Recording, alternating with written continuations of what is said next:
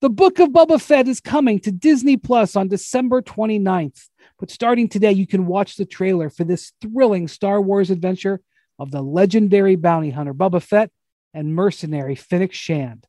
Follow the journey as the two navigate the galaxy's underworld to stake their claim on the territory once ruled by Jabba the Hutt. That's the Book of Boba Fett. Check out the trailer on Disney Plus starting today.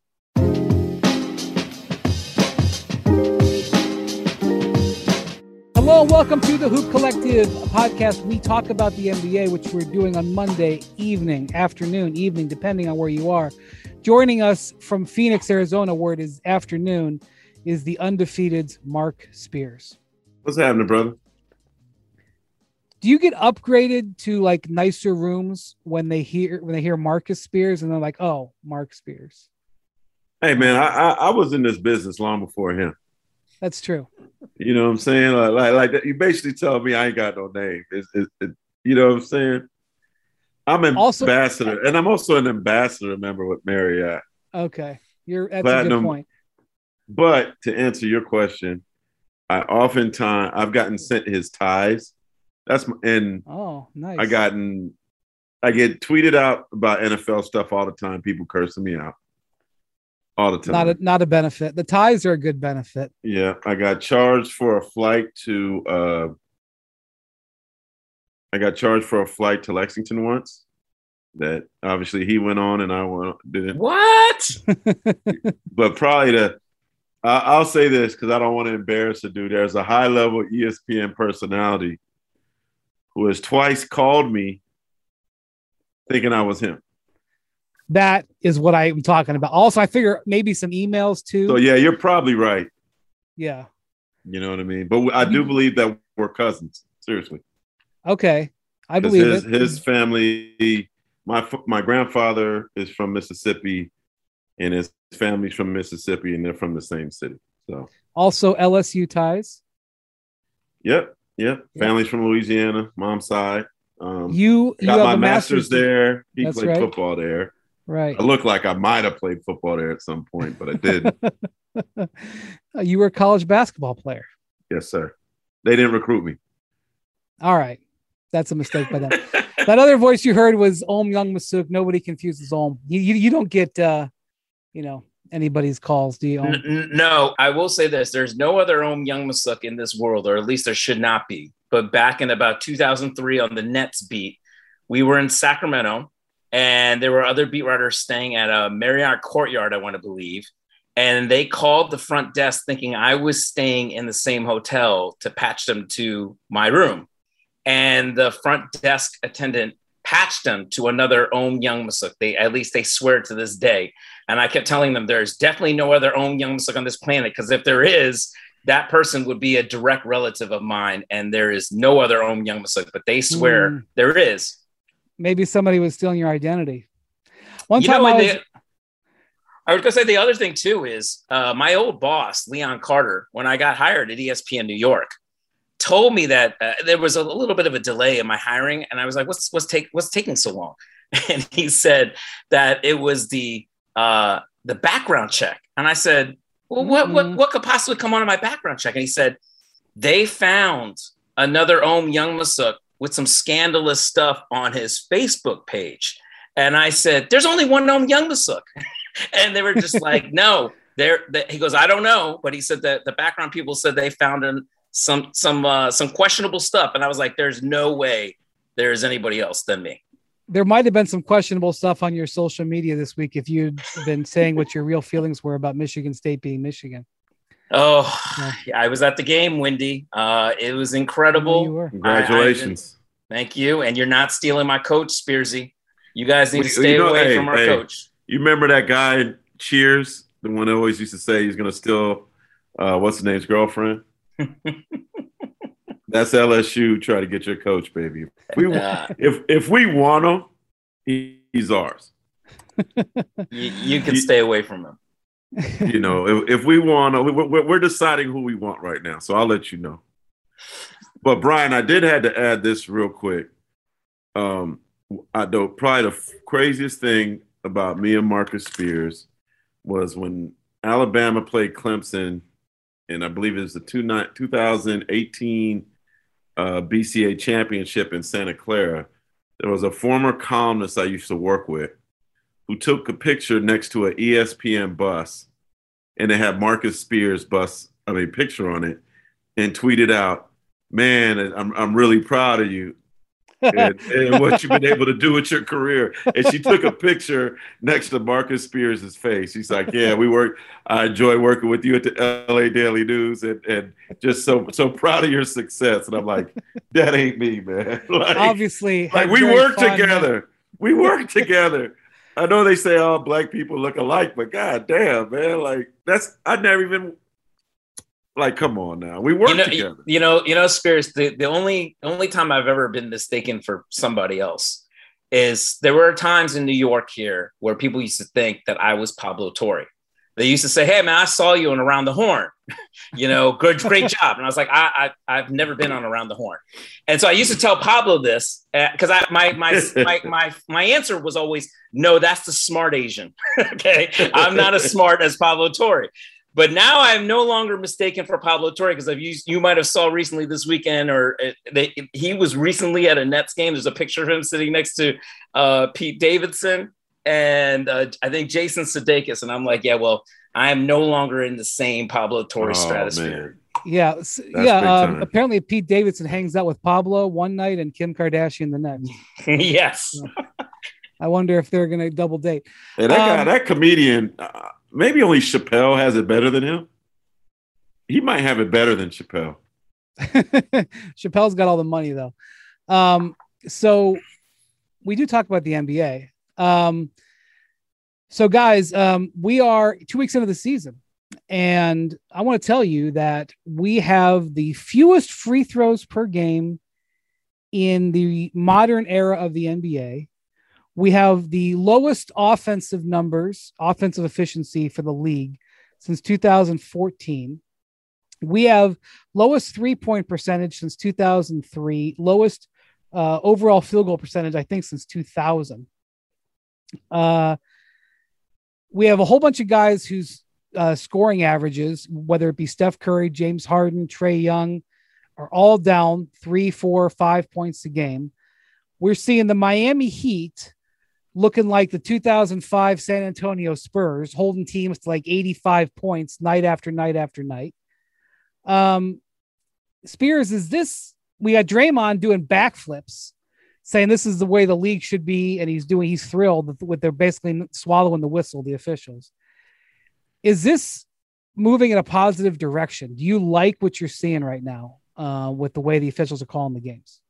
Well, one one thing I would expect this to be the case in terms of overall last season when they didn't have much of a break, you know, and they got a decent break, but I, am pretty shocked by how big of an effect that that new rule with the three point line, jumping to your teammates, I don't know what they call it, uh, like it's had that big of an effect. And I, you know, I guess I thought preseason would be a way that guys got used to it. Um, but obviously, for James Harden, it, it's had an impact. I mean, nobody lives off of that more than you know, you know James Harden has. If there is one thing I still wish that they would change, it, it would be the um, God help me. What was it called when somebody's uh, there's a fast break and they they foul? Yeah, the um, the clear path foul. I hate that foul. I hate, and there's so many dunks that we've missed because they haven't gotten rid of that. Like to me, like they should have. It should be like international, where if you do that, um, you know what? Yeah, what it, in in the it's a it's a technical foul. The Olympics, yeah. um, it was kind of funny. Uh, I was covering the Olympic team, and like one of their first exhibition games, like I think it was Draymond. You know, a take foul basically. Yeah. He there, there's a fast break and he grabs somebody. Next thing you know, it's a technical, and like the U.S. players are like, "What? What just happened?" And uh, yeah, in the league and not in the international, not only is that illegal, if you do do it, you uh, you get really penalized. Um, yeah, and I and I, I think the NBA should add that as well because there's just so many spectacular plays we've missed um, because of that. Well, the but, clear you know, path is the clear path foul is meant to dissuade that, but you're talking about just in general allowing uh, eh, just take fouls is what you're is what you're yeah what yeah you're describing. yeah. I mean, it's just like oh man, so and so's about to do a oh they fouled him. You know what I mean? Like I just. Yeah. Or, or the guy I goes down and dunks and the crowd is going crazy, but they don't realize that the official blew the whistle five seconds Yeah. later. Exactly. I mean, it's it's still early in the season, but Ryan, to your to your point, those are pretty jarring statistics. So, Ohm, you're you're covering the Nets right now. You're joining us from Brooklyn. Um, you've been with the Nets the whole season so far. Um, Harden's been talked about quite a bit, but you know the Nets are struggling to score, and really what's happening is um, that the yes they got rid of that foul where they don't want you pump faking on the perimeter and the guy going in the air and then you jumping at a 45 degree angle into the player. They don't want you know the james harden sorcery where he goes down the lane he's dribbling with his left and he uses his right hand and he slides it underneath another player's arm and gets that foul. They don't like trae young driving into the lane and then you know throwing himself sideways into a player actually a lot of players are guilty of that but you know throwing himself sideways into a player to create the contact. But what's happened is the officials while getting that instruction from the from the from the league they are also um just not calling like general uh hand check arm bars. And so it's become a wrestling match that the that the the defender is getting away with right now you can now stream the most MLB games on DirecTV without a satellite dish. Yes, catch the clutch hits, strikeouts, grand salamis, web gems with nothing on your roof. So, who's ever up there, whether it's the roofers, Santa, birds, old timey chimney sweeps, moody teenagers, thrill seeking raccoons, you name it, they won't find a satellite dish. But you will find your MLB games on DirecTV. That means DirecTV is your home for baseball this season. Root, root, root with nothing on your roof. Yes, stream your team. Call 1 800 DirecTV or visit directv.com. Sign up today. Claim based on total games carried on sports networks. Sports availability varies by zip code and requires choice package. Now let's talk about the play of the week. The pressure to follow up Hypnotic and Cognac weighing heavily on the team. Hypnotic was in the cup, blue and ready for the play. And boom, Añejo Tequila came in with a smooth assist to Hypnotic's tropical fruit finish. Shaken, strained, poured. It was green and good. The playmaking splash shifted the tempo. Another great cocktail from the Hypnotic team. Every season is Hypnotic and Tequila season. Hypnotic Liquor, Bardstown, Kentucky, 17% alcohol by volume. Hypnotic reminds you to think wisely, drink wisely.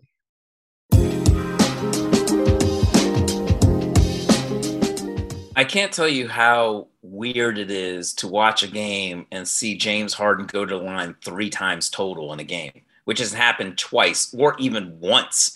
Uh, in the first five games of the season, James Harden had a total of 15 free throws. He normally does that in one game. And he finally broke out and did that two games ago last Friday night, where he went to the line 19 times.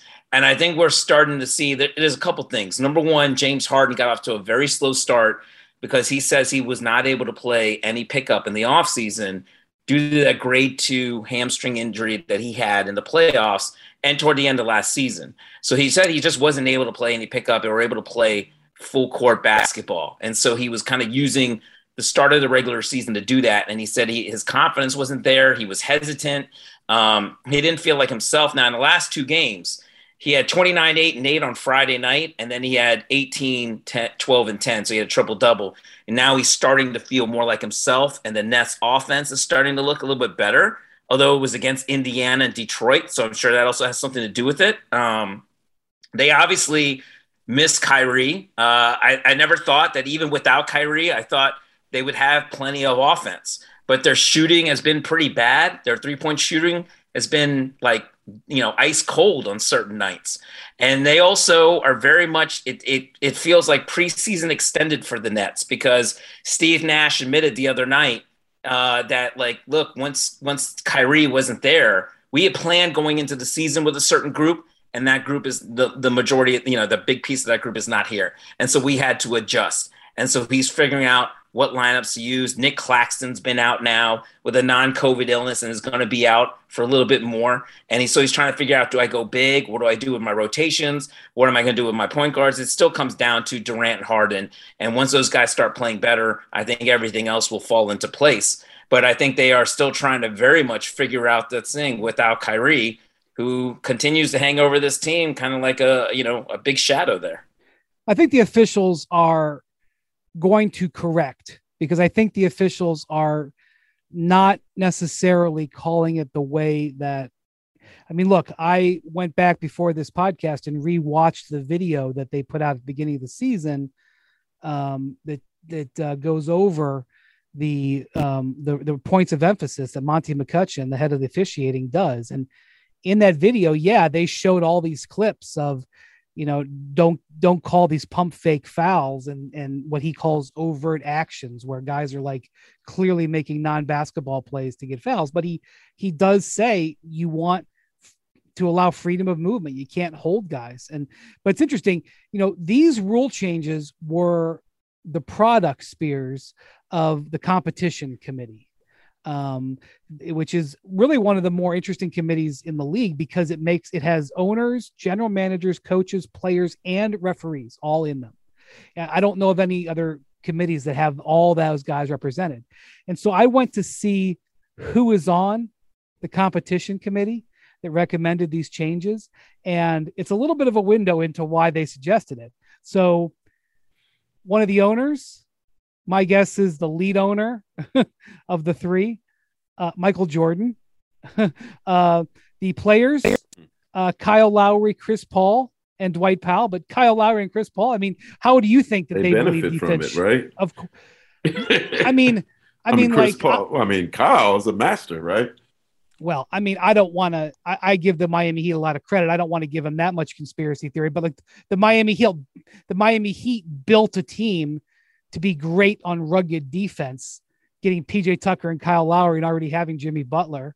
and then their guy on the competition committee uh in you know allows you know fights for there to be more rugged defense. I mean, um, Dwane Casey and Quin Snyder are the coaches. Dwane Casey definitely an old school defensive coach, and Quin Snyder, you know, he I'm sure likes freedom of movement, but he um He's a believer in, staunch defense. Um, and the referees are Mark Davis and Zach Zarba. Zach Zarba has been on, has been there in the league 20 years, and Mark Davis is if he's not the most senior, he's in the top three of most senior officials. So you got some old school referees, some old school style players, Jeez. old school style coaches. Michael Jordan. The other owners are Josh Kroenke from the Nuggets and Vivek Ranadive, and then the general managers are Elton Brand, who played defense in his career. Arturas Karnisovas and Neil Olshey uh, uh, from the Bulls and Blazers. But I gotta wonder, you know, I, I can see Jordan. Can't you see Jordan on that competition committee on those Zooms going?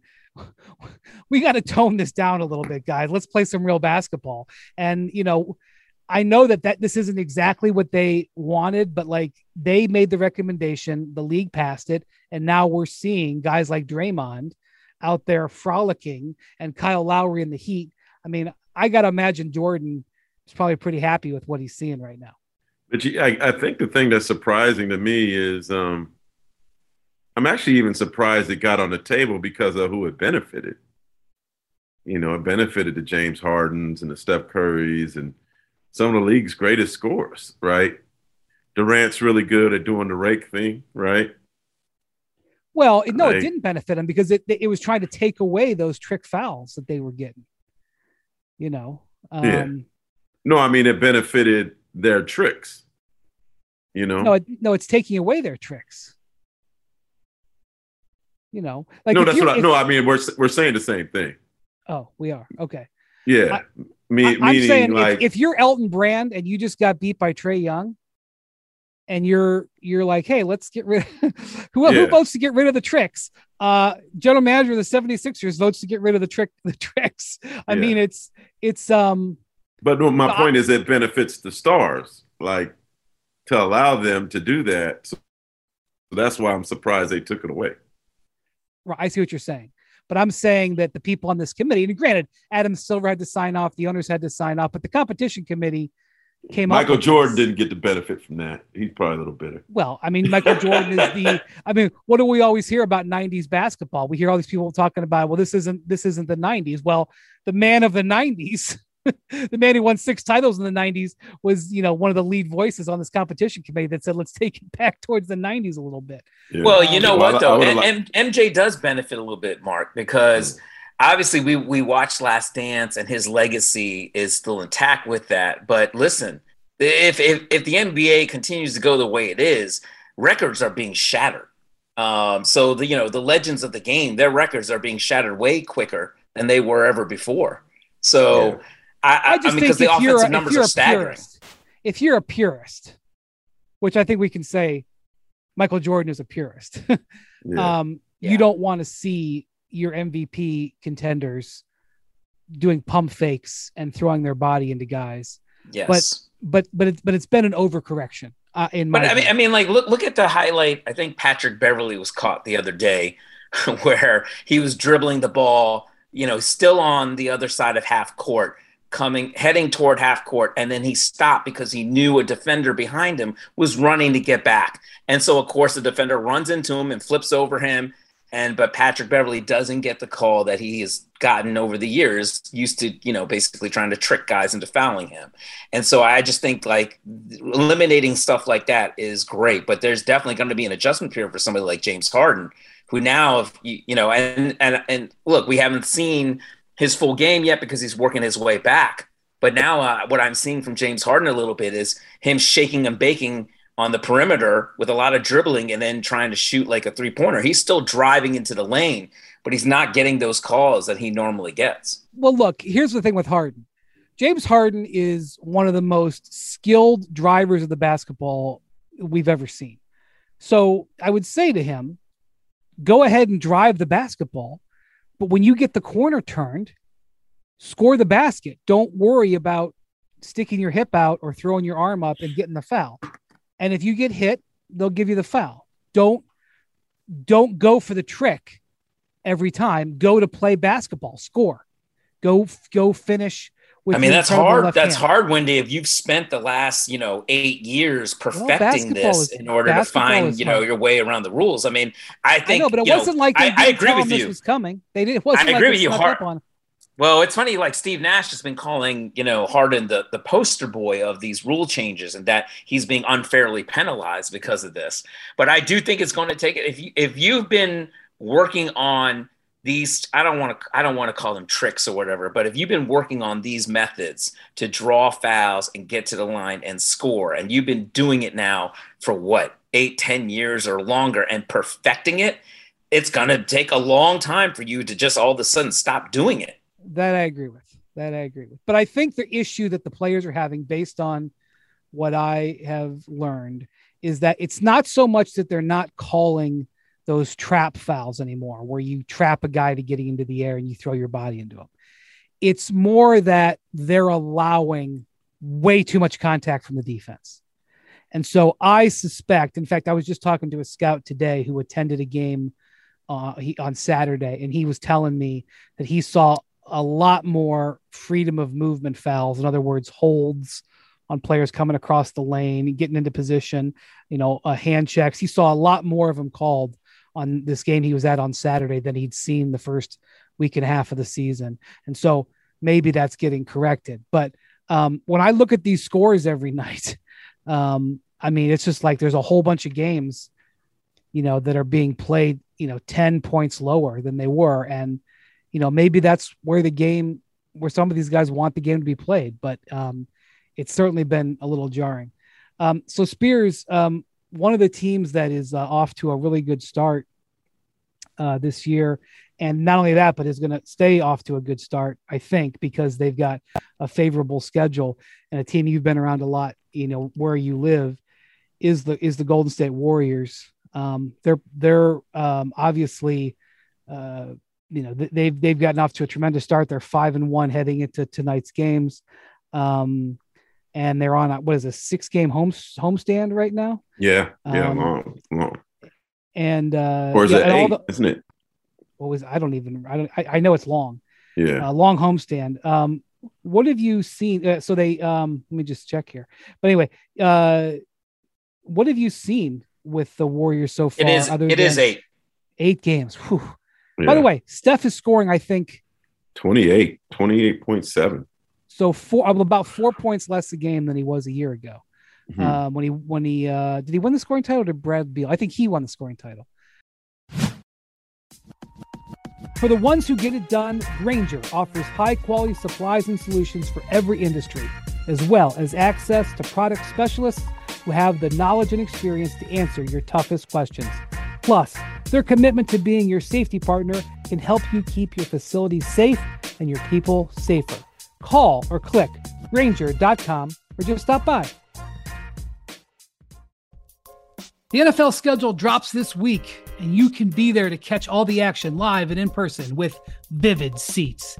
Experience every touchdown, every tackle, every eye popping play of your favorite team. And to kick it off, Vivid Seats, the official ticketing partner of ESPN, is offering you $20 off your first $200 ticket purchase with code HOOP. That's code HOOP. Download the app or visit vividseats.com today. Vivid Seats, experience it live.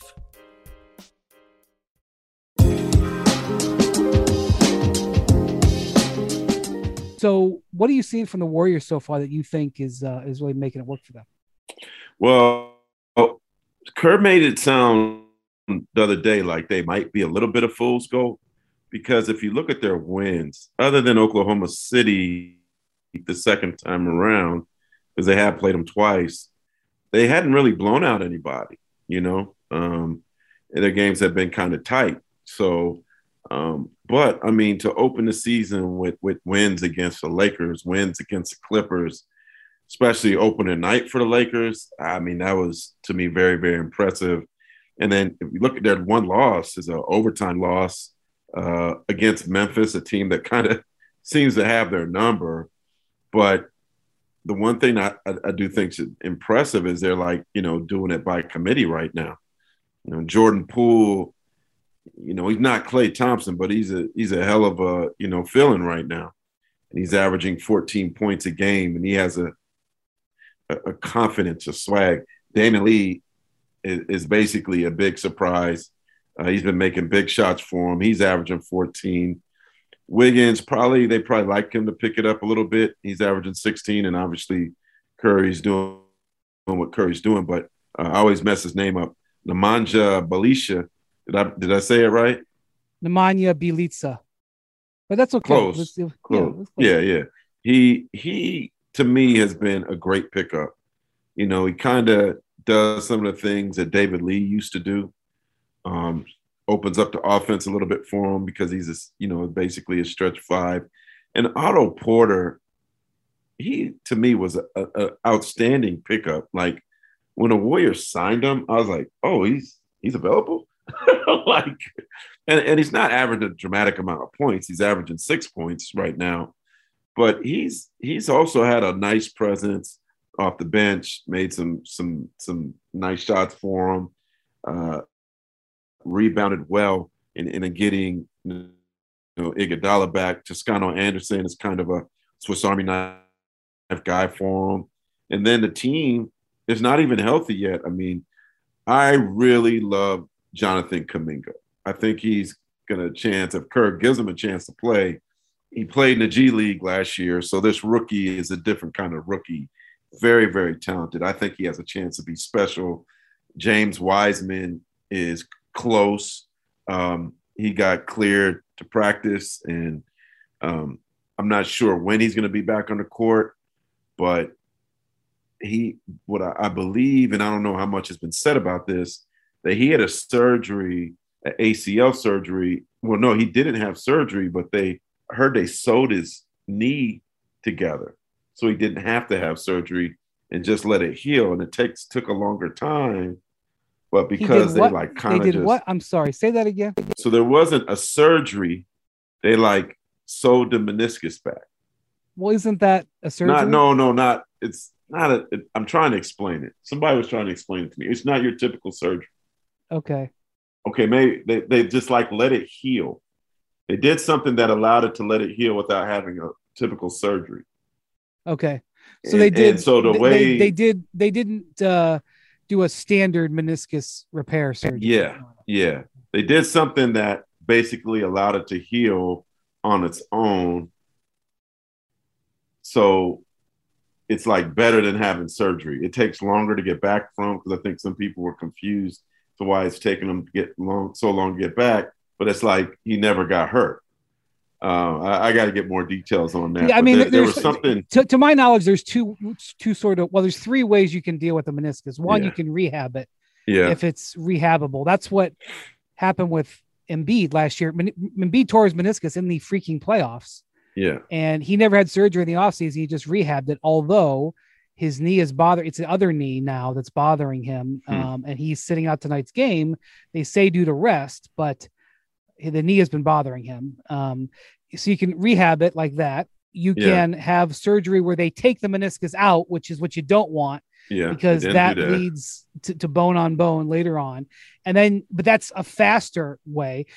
You could have a meniscus surgery where they shave the meniscus, where they just like if it's just on the side, they like just shave it off a little bit and it's not that invasive of a surgery. And then you can have a meniscus where you repair it, where you like stitch it back together. I don't know if that's what he had. Um, and that's the injury that can take mo- three, five months to get back from because it's the most invasive Yeah, procedure. I think it's the uh, something where I- mean I'm not a doctor, man. You know that. I, cursed. I I, went got to two state schools, right? So, but but I, I heard they just did something unique with him, and then obviously Klay is on the men too. So by the beginning of the year, I mean you could have two starters back, and they've already had their start. So there's um a lot of excitement about this team and the way it looks and, and their depth and and their shooting ability um, in the Bay Area right now. So I, you mentioned Bjelica and Otto Porter. You know, Bob Myers, their general manager, and I realize that it's it's not just Bob Myers. They have a a a, a, whole staff that makes decisions. Um, Joe Lacob and her son Kirk Lacob are involved. Steve Kerr, former GM, he's involved.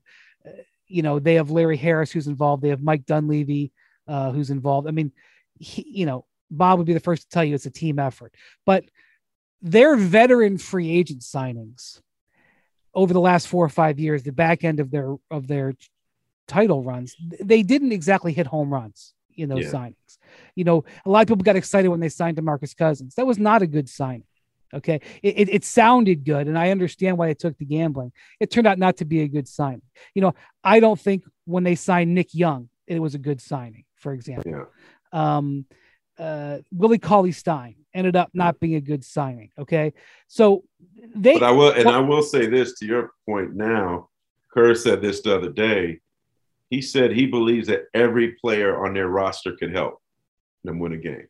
well, that's a which, good point. Which, And- which is a lot, which, you know, and then they had some other guys, some, you know, European guys over the last couple years too, or some young players at the end of the bench that, that certainly uh, were disappointing. So that for him to say that he truly believes that every player can have an impact on the game is definitely a, a, a new look for the Warriors. Well, that's that's a compliment to the development of Jordan Poole and Damion Lee. Now, a lot of people, including some people on this pod, were very excited about Jordan Poole at the start of the season. He looked great in the preseason, and he's had a couple of really good games. But you mentioned Damion Lee.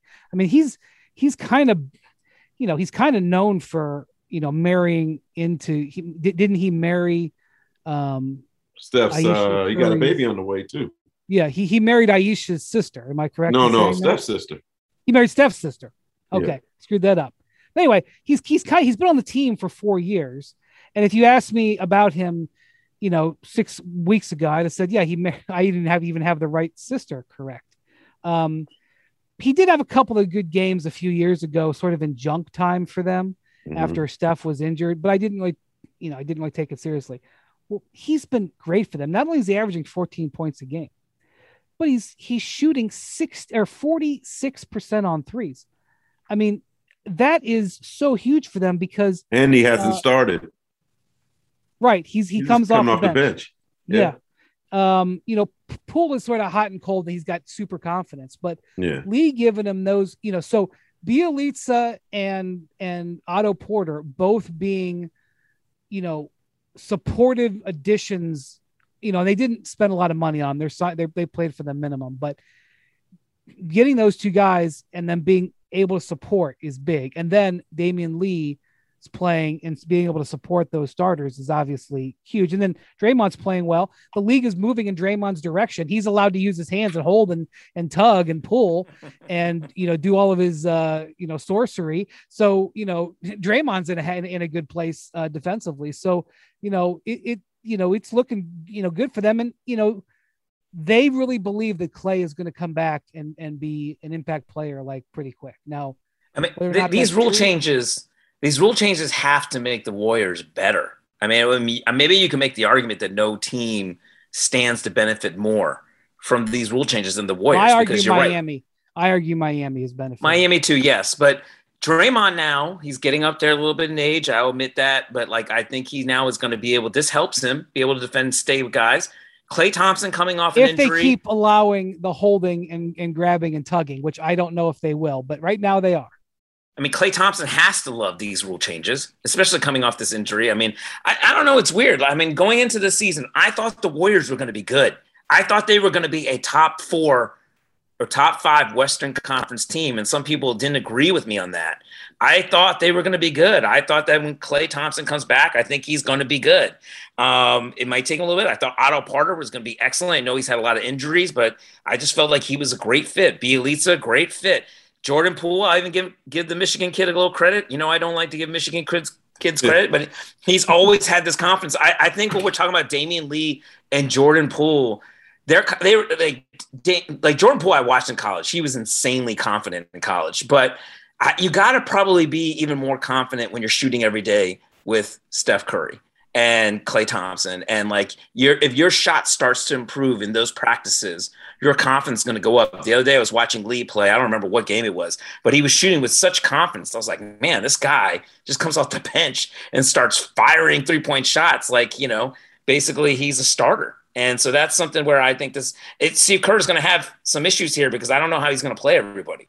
I don't know what's going to happen when everybody's healthy. I mean, it's that's a good a, problem. That's a good problem. Great problem. And I'm telling you, I don't know if there's too many rookies in Warriors history that have have been beat up as much as Wiseman has been beat up.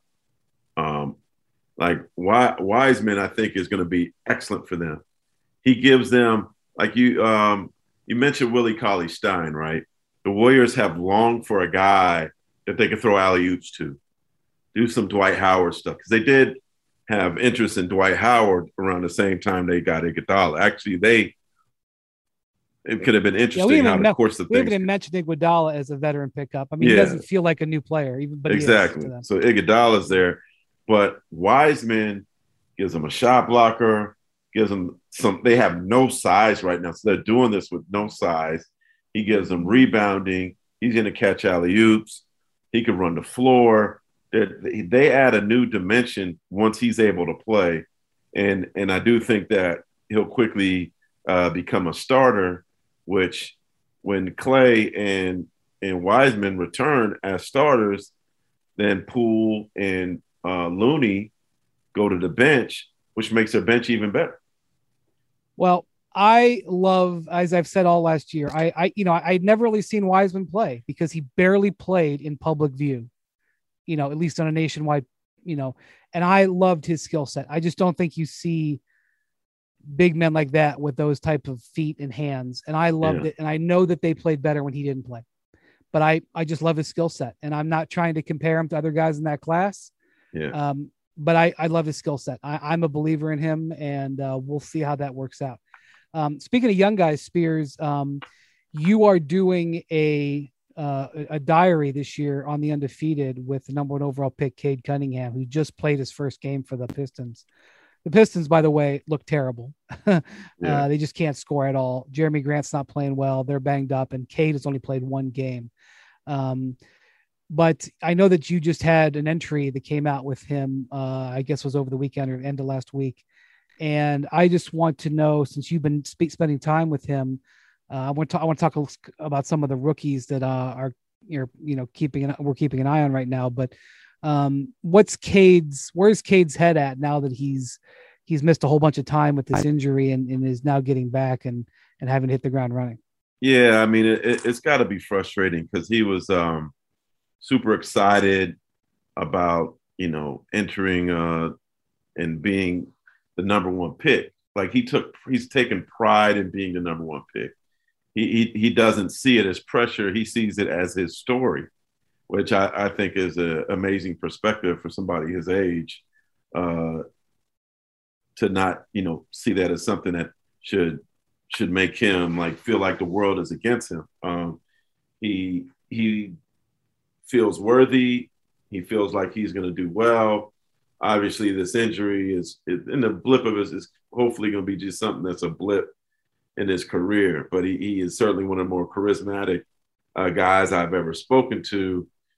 Thing that kind of sucks for him right now is, you know, uh, you're you're right into the fire when everybody else is warmed up and really going, and there's no back to backs. So right, you know, with an ankle injury, I'm like, man, this ain't, he must have had a high ankle sprain, something pretty bad, you know, for for it to have lingered this long. And he he definitely didn't really look too comfortable. So it, it might take a week or so for him to be him. And a week from Wednesday in Houston, like he plays Jalen Green, who's basically come out like gangbusters, right? I mean, Jalen Green, Evan Mobley, Scottie Barnes, they've they've looked pretty great so far. Yeah. Um, Barnes has a has a wrist thing right now that may slow him down, but um, you know, that was a stunning pick for you know those of us on the outside that they went with him over Jalen Suggs and all no, he's looking done, good, right? yeah, he has been. I mean, he he looks like he looks like he's got a chance to become the Raptors franchise player within you know yeah. a year or so. I mean, you know, they're going to get Siakam back, and you know they still believe in Anunoby, and obviously, you know, Fred Van VanVleet plays a key role for them. But like, he's a type of you know he's averaging 18 points. He's doing all kinds of stuff. He's he's rebounding. He's gotten. Cr- yeah, I think he had one game where he had like 17 rebounds or something like that. He's got um, just tremendous size and athleticism. There's a lot of excitement. You know, and I've um, been, uh, uh, Brian, I've been surprised by Mobley, man. Like, I saw him play in person at USC, watched a lot of his games, and I mean, he's a he's a stick man. He's a skinny, skinny kid. He's only 215 pounds at 6'11. But for him to like jump out the gate and, and get the starting role and 13 and 7 already like that's that's pretty pretty strong and yeah we talked on the, Jarrett Allen together yeah. man that's some length boy yeah we talked they, on the they got the some length to them yeah we talked in the pod the other day about how he's defending although you can see how the scouting report is always co- already coming on him teams are using their size to make yeah. him uncomfortable yeah he only That's had two points happen. against phoenix so he had his yeah. first clunker uh, on Saturday. But yeah, they uh, I'm, I'm sure the thing now is beat them up. I can't believe the Cleveland thing is working with all the big men. I mean, like even well, like Kevin, even see. Kevin Love was getting some, was getting putting up some numbers. You know, uh, Markkanen. Um, I, I, Jarrett Allen, obviously. I, I mean, I was, I was just like, what, what are the Cavs doing? They have way too many big men. They have absolutely their their their small forward slash wing position is just it's just devastating. it's just devastating. They, they, they go to the bench, and I, I don't want to insult anybody, but they're playing a small. They're, they're starting small forward is out of position, and they go to the bench, and and right now Isaac Okoro has been out, and things just go way way south, way fast. But um, um, you know, there's some other guys in this class that are, you know, look. I, I, I we're not going to spend a lot of time on this podcast talking about teams like the Orlando Magic and Indiana Pacers. Uh, the the Pacers have been a terrible disappointment thus far, terrible. And part of it is because they've got injuries. Uh, T.J. Warren's foot injury is just, you know, I don't even know when he's going to come back. His career has been derailed by this, and now they've got Malcolm Brogdon, who's so important to them, out. Caris LeVert guy, just came back. Right, LeVert has been out too, so th- it's not going great for them right now. But yeah. this guy they drafted uh, Duarte, in the, in the right? late lottery, Chris Duarte, yeah. who very unusual lottery pick at age 24. He might have been 23 when he got drafted, but he's 24. Very unusual to see a 24 year old rookie who's a lottery pick. Um, and talking to people around Indiana, he is just super competitive, like just absolutely hates to lose, competing from the first day. He's averaging 18 points, uh, shooting 40% from three, averaging five rebounds, two assists a game. Um, and Franz Wagner, who's, um, you know, uh, he was a lottery pick for uh, yeah. Orlando. What they got out of the the Bulls uh, trade. Another Michigan kid, right?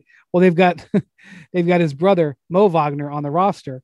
Um, you know, he's a you know he's a, a he's a tall shooter, you know, and he is averaging 14 points and shooting really good, like 44, 45% from three. Typically, these rookies, especially the, the perimeter players, don't shoot that high of a percentage coming out. They they normally struggle with the physicality that you have to have. And this rookie class, which was so acclaimed, I mean, again, it's going to be Mobley and Green and Cunningham and Barnes who get the attention. And even Josh Giddey is having good games. You know, they're getting beat up a lot. So we're, you know, we're not going to see him a lot for uh, Oklahoma City. Well, let me um, also throw in Davion Mitchell, man. I yes. Mean, he he is the best defender, on ball defender in this draft, and could very well soon be the best on ball defender in this league. I mean, if he's had an opportunity to face some some really good guards so far, like Chris Paul and Book and Steph Curry and uh, Spider, and you know, um, and he's locked a lot of these guys up quietly. I know it's a real big deal in Sacramento now, but Davion Mitchell has stepped the whole Kings defensive uh, ability up. Uh, push these guys. He wants to guard De'Aaron Fox in practice every day. Like asks for that, doesn't shy from that, wants the best defensive uh, assignment every game. So I think Luke is going to have to figure out a way because Tyrese Halliburton is a great offensive player, but he's not even in the same atmosphere defensively as Davion. Like trying to figure out how to use Fox, Mitchell, Halliburton either together, but Mitchell was fighting his way onto the floor, not because he's some great offensive player, but he's just such a dog defensively that there's so many great West guards that you have to put them in there. Well, yeah, me, I, I, I, I, remember talking to somebody from the Kings when they were in LA a few weeks ago, and I said, "What are y'all going to do with so many guards? You guys have so many point guards and you know the smallest gonna, guards to play." And and they said this guy said, bench, you know, they're gonna they're gonna bench Bagley is what they're gonna do. Yeah. well, do. this guy said they said instead of what they did was they no longer started drafting position. Just they just wanted to draft basketball players, um, and so they felt like with Davion Mitchell they had gotten and, and Halliburton they just went after basketball players. Forget about position, and so it's I I, I got to say I mean that's that's refreshing if that it really is the Kings you know outlook on things of how to how to draft because obviously well, look, you know they haven't had great drafts in the past. Right. Monte McNair is their general manager. He's been there for two drafts. You know the the the the Marvin Bagley uh or uh, the or the the Bagley over um over Doncic thing was not on his record. Okay, his record is Tyrese Halliburton, Davion Mitchell, and you know going forward, he's obviously going to go with what he believes in. And so that's what's going on there. But as long as you're talking about great defensive rookies, Spears, there's a hmm. guy in um, in New Orleans, Herb Jones, who is another old guy, second round pick uh, out of Alabama, 23 years old, um, played four years in college. And I went to the season opener in New Orleans when the when the Sixers were there, and I was watching him. I I've already talked about their other uh, rookie, uh, Trey Murphy, who's uh, got a really gifted uh, three point shooter out of Virginia. But I was watching Herb Jones work out before the game, and David Griffin, their uh, president, says to me, "This kid is going to be playing by the fifth game." Because our coach Willie Green loves him that much. And, you know, I'm used to hearing general managers and executives get excited about guys they just drafted. It's, you know, that's what their record is. Um, guess what? By the second game, he was starting, and he is not a good shooter at all. His outside shot is not pretty. Watching him work out alongside uh, Trey Murphy, who was knocking down about 60% of his practice threes, and watching uh, Herb, who was knocking down about 20%, uh, that is not his forte, at least right now.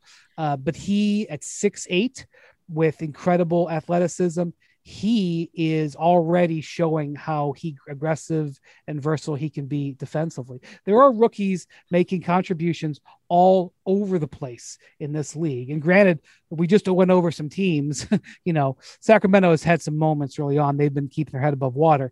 But you know, New Orleans, Orlando, Indiana, there's just, you know, Oklahoma City. There's not much to get excited about there. But these young guys are really doing things. And Herb Jones looks like he could be the type of guy who could. I mean, I you got to be real careful invoking Draymond Green because the standard is so high, but it's that type of skill set. Windy, he uh, has he yeah. has well, and you you say he's not really obviously not a shooter, but he has 12 points in each of his last two games, shot six of 13, five for eight in the last two games, and he has five steals total in the last two games.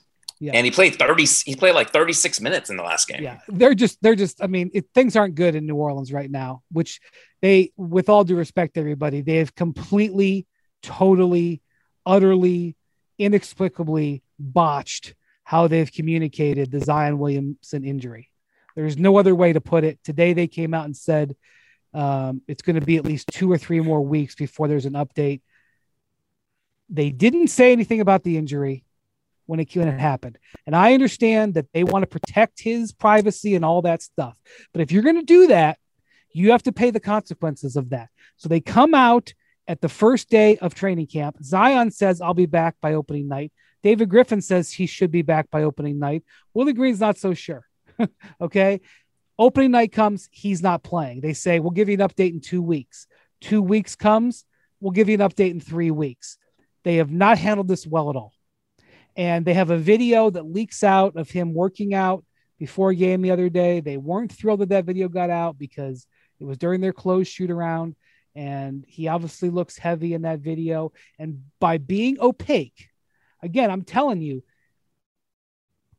trying to hide the truth. I'm not saying you have to like uh, publish his MRI scans and stuff like that, but when you aren't honest with your fans, it always comes back to haunt you and they were not honest about Zion, and it makes Zion look bad and it makes them look bad. I'm sorry to go on a little rant here um, because ultimately you need Zion to be healthy, Spears. But um, yeah. Herb Jones. Nah, we, when we talked spot. to that, we talked about that a couple weeks ago. You know, and I'm, you know, my family being from New Orleans, I hear about it all the time, and you know, they they keep trying to want to buy in to the Pelicans, and then just when they get excited, there's a downer. And uh, I, I think that's one thing that whether it's the Pelicans or any team in any sport, like it's better to be honest with injuries, man. Like they, they probably should have said it when it happened. because as painful as it was for that news, it just to it messed up. And we talked about it before, Windy. It messed up media day, right? That was oh the news God. media day, and instead of talking about it when it happened, and now uh, oh, opening day, yeah, that's opening days past. And then you see like Ja doing well. Now we see RJ Barrett starting to pick up his game and starting to look like people expected him to look. And then the only time we've seen Zion so far so far is sitting on the couch eating some uh, snack in in a commercial. Right, but part of this is Zion. Part of this is Zion too. Zion has not yeah. been out there to discuss yeah. how he's doing. And so, like, yeah, if you want to be private, I understand. So is that him? But, is that his family? Is that the Pelicans? Is that his handlers? Know, like, good luck. Good luck finding that out. Yeah, getting that answer right. It's it's just amazing that like two seasons ago, I remember thinking the Pelicans were the team that I wanted to watch on League Pass every night. you know, Lonzo well, Ball, the Zion. I just kept thinking he, this is going to be a played, pair for for years. He, he played 60 games last year, averaged 27 points, and shot 61% on some of the greatest interior scoring we've seen since Shaq. I mean, I mean, it's yeah. it, I was it, excited. I'm excited. Or there's a lot to be excited about Yeah. there, but you know, anyway. Um, all right. Well, thank you to Spears and thank you to Ohm. Thank you to Jackson, our producer. Thanks for listening to the Collective Podcast. We'll talk to you later this week and check out some of those rookies. League Pass.